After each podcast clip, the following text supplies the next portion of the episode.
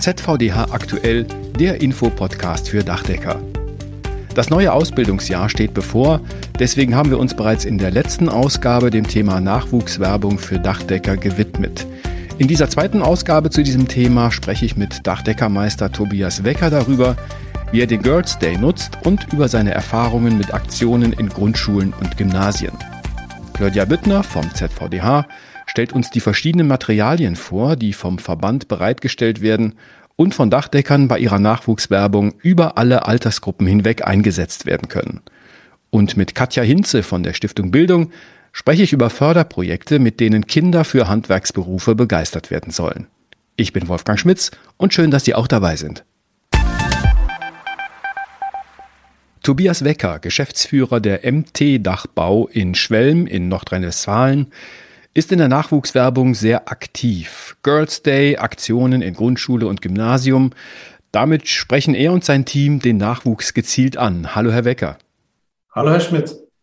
Zunächst noch kurz zur Einordnung. Ihr Betrieb hat acht Mitarbeiter, daraus sollen demnächst zehn werden. Und Sie haben erste Erfahrungen mit dem Girls Day gemacht. Das war 2019, danach war es Corona-bedingt bekanntlich schwierig, Mädchen in den Betrieb zu holen. Warum ist Ihnen das wichtig und welche Erfahrungen haben Sie gemacht? Ja, wir haben hier die einmalige Gelegenheit, über diesen Platz oder jetzt neuerdings diese zwei Plätze jungen Mädels einen Einblick in unseren Beruf zu verschaffen und äh, sie dafür begeistern zu können. Wir haben an diesem Girls Day sehr viel gelernt. Es ist eine kurze Zeit gewesen, ungefähr sechs Stunden.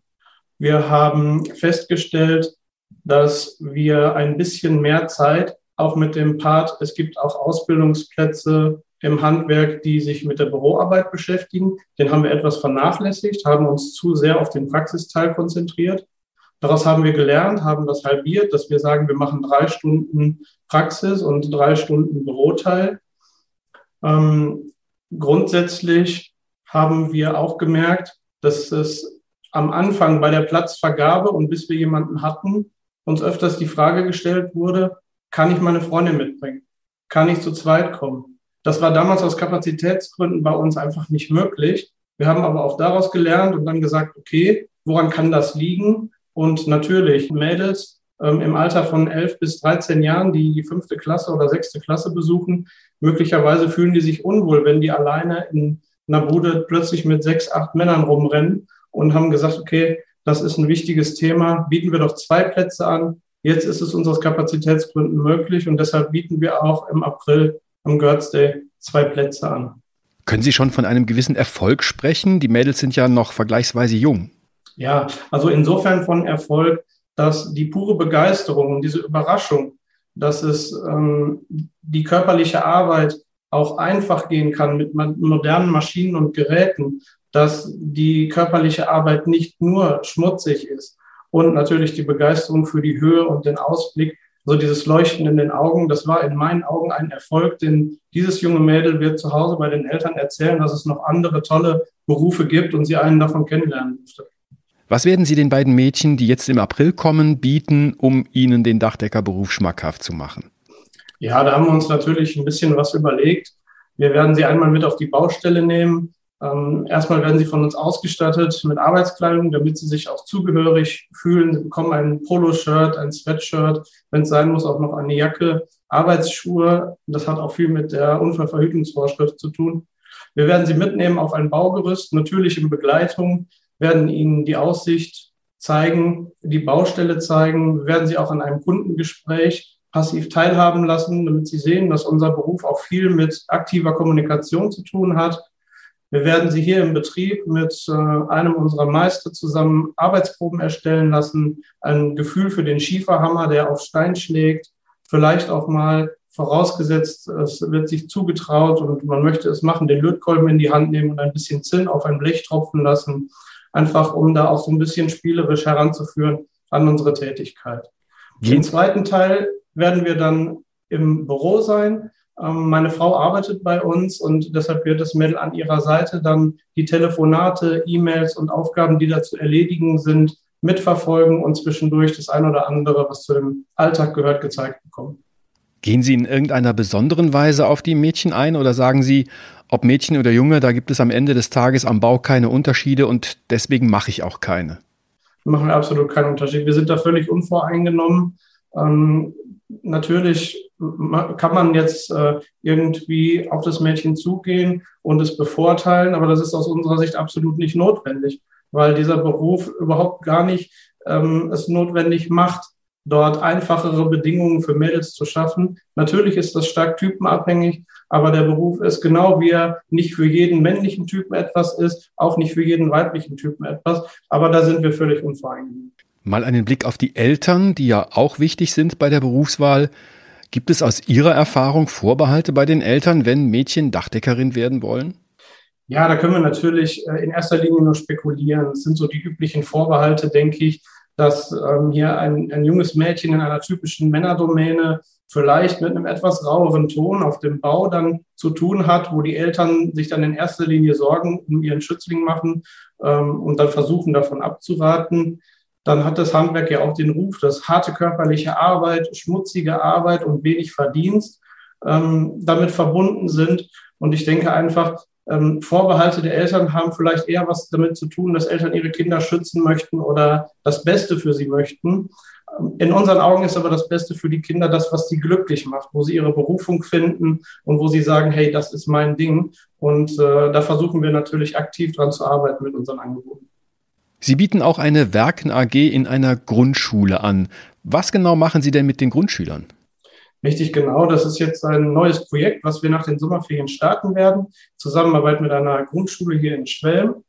Ähm, wir werden dort Kindern von der zweiten bis zur vierten Klasse die Möglichkeit geben, mit Werkzeug und Baumaterial früh in Kontakt zu kommen, die Fingerfertigkeit zu trainieren. Wir haben geplant, dass wir ein kleines Holzhäuschen mit einer Mini-Solaranlage auf dem Dach bauen in dieser Phase, wo am Ende auch eine kleine LED-Lampe in dem Objekt leuchtet, dass wirklich so ein Aha-Erlebnis, ein Erfolgserlebnis da ist und gleichzeitig auch das Thema regenerative oder erneuerbare Energien mit einfließen, um da wirklich vollumfänglich zu zeigen, hier ist ein super interessanter Beruf. Jetzt gehen wir noch mal eine Stufe weiter. Viele Dachdeckerbetriebe berichten, dass Gymnasien oft kein Interesse haben, über Handwerksberufe zu informieren. Sie haben da ein bisschen andere Erfahrungen gemacht und arbeiten bei der Berufsorientierung mit einem Gymnasium zusammen. Wie kam es dazu? Ja, also ich kann mir das gut vorstellen, warum das so ist. Denn in der Regel besucht man ein Gymnasium, um dort sein Abitur zu machen. Und äh, wer das Ziel hat, ein Abitur zu machen, hat in der Regel auch ein übergeordnetes Ziel, wie zum Beispiel ein Studium. Und ähm, das ist natürlich für Handwerksbetriebe schwierig, die Abiturienten davon zu überzeugen, äh, diesen Studiengang nicht zu wählen, sondern sich im Handwerk wiederzufinden. Nichtsdestotrotz ist es aber so, und so ist das auch entstanden, dass man im Gymnasium auch nach der zehnten Klasse abbrechen kann, wenn man sagt, ich traue mir das einfach nicht mehr zu, bis hierhin und nicht weiter. Schön, dass meine Eltern möchten, dass ich Abitur mache, aber ich habe andere Pläne. Und dann hat man einen Realschulabschluss in der Tasche. Und wir haben jetzt im Moment einen Lehrling, der kommt jetzt im Sommer ins zweite Lehrjahr. Das war genau diese Situation. Darüber ist halt auch der Kontakt entstanden. Wir haben dort mittlerweile auch die Ausbildungsplätze, die zwei, die wir dieses Jahr anbieten, an der Pinnwand hängen und stehen dort in einer Liste, dass Schüler uns im Rahmen des Berufserkundungstages anrufen können und diesen Berufserkundungstag dann bei uns im Betrieb verbringen können. Aber Sie gehen jetzt nicht offensiv auf Gymnasiasten zu und motivieren sie, das Abitur nicht zu machen. Nein, das tun wir natürlich nicht. Selbstverständlich würden wir uns auch über einen Abiturienten freuen, der bei uns die Ausbildung anfängt. Allein schon wegen der Perspektive, die man im Handwerk hat, über den Meister oder hinterher eine staatliche Technikerprüfung. Allerdings gibt es auch seit wenigen Jahren die duale Ausbildung im Dachdeckerhandwerk, dass man ein Studium zum Bachelor parallel zur Ausbildung und zum Dachdeckermeister machen kann. Natürlich dauert es etwa viereinhalb Jahre, aber das ist ähm, der, der Studienzeit mit der Studienzeit vergleichbar. Und wir wären auch offen für so einen Kandidaten und uns auch mit der neuen dualen Ausbildung zu beschäftigen. Und deshalb ist es natürlich für uns interessant, so einen Kontakt zu einem Gymnasium zu haben. Das klingt alles nach sehr viel Motivation und Engagement in Ihrem Betrieb. Ja, wir sind auch mit Herzblut dabei und äh, es ist wirklich eine tolle Sache. Vielen Dank, Tobias Wecker, und weiterhin viel Erfolg für Ihre Arbeit. Ja, vielen Dank für das Gespräch, Herr Schmitz. Vom Kindergartenalter an aufwärts hat der ZVDH für seine Mitglieder Material im Angebot, das Dachdecker in ihrer Nachwuchsarbeit einsetzen können. Claudia Büttner, Bereichsleiterin Presse beim ZVDH. Wie sieht dieses Angebot aus? Ja, Herr Schmitz, der Zentralverband hält tatsächlich eine ganze Reihe von äh, Materialien bereit, die Dachdeckerbetriebe bei uns bestellen können und das kostenlos. Da möchte ich zum einen mal auf unser Pixie-Büchlein hinweisen. Ich habe einen Freund, der ist Dachdecker, eignet sich wunderbar, wenn man in Kindergärten unterwegs ist oder zum Kundengespräch, wo man weiß, dass die Bauherren vielleicht kleine Kinder haben. Dann gibt es für die etwas älteren Kinder ein sehr schönes Vorleser-Ausmal-Bilderbuch von dem Felix, der kleine Kater. Auch das ist kostenlos bei uns zu bestellen und wissen wir aus Erfahrung, macht den Kindern wirklich sehr viel Freude. Wenn Dachdeckerbetriebe aber zum Beispiel in Schulen oder auf Ausbildungsmessen unterwegs sind, haben wir dafür auch zahlreiches Material, das bestellt werden kann. Das sind Broschüren, in denen über den Dachdeckerberuf informiert wird, einmal für die Zielgruppe Schüler, aber auch für die Elterngeneration. Und die haben wir mittlerweile sogar in sechs Sprachen vorliegen, also auch hinsichtlich vielleicht interessierten Jugendlichen mit Migrationshintergrund. Unsere ähm, Nachwuchsplattform möchte ich noch mal kurz erwähnen, Dachdecker dein Beruf.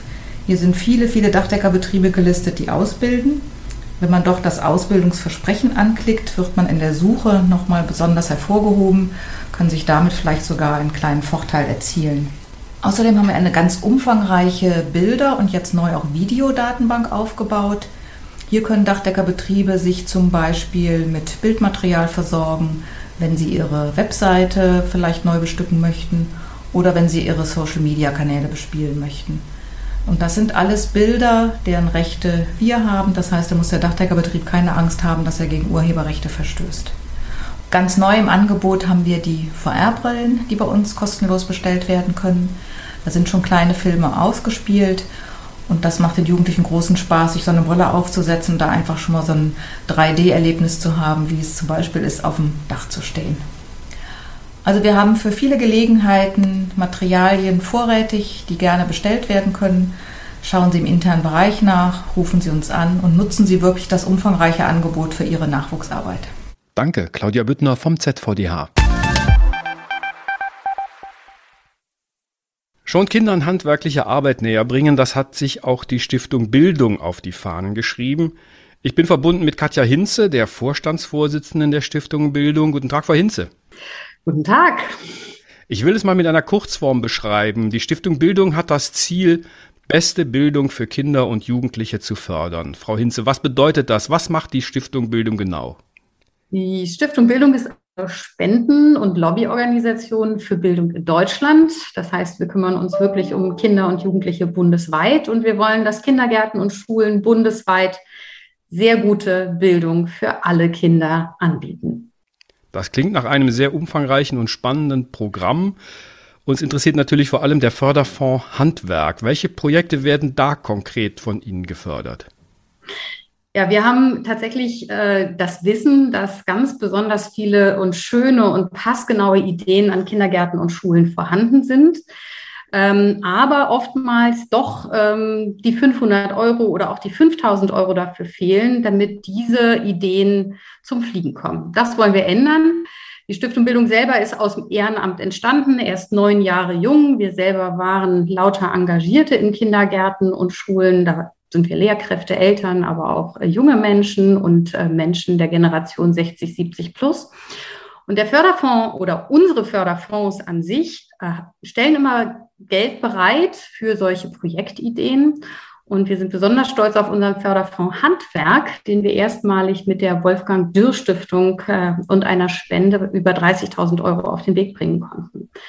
Und äh, da haben wir natürlich die Projekte gefunden und gefördert, die Kindergärten und Schulen schon immer umsetzen wollten und eben zum Thema Handwerk. Von Mauern bis äh, Werkeln, bis Holzarbeiten, bis Bootsbau. Es war sehr viel dabei.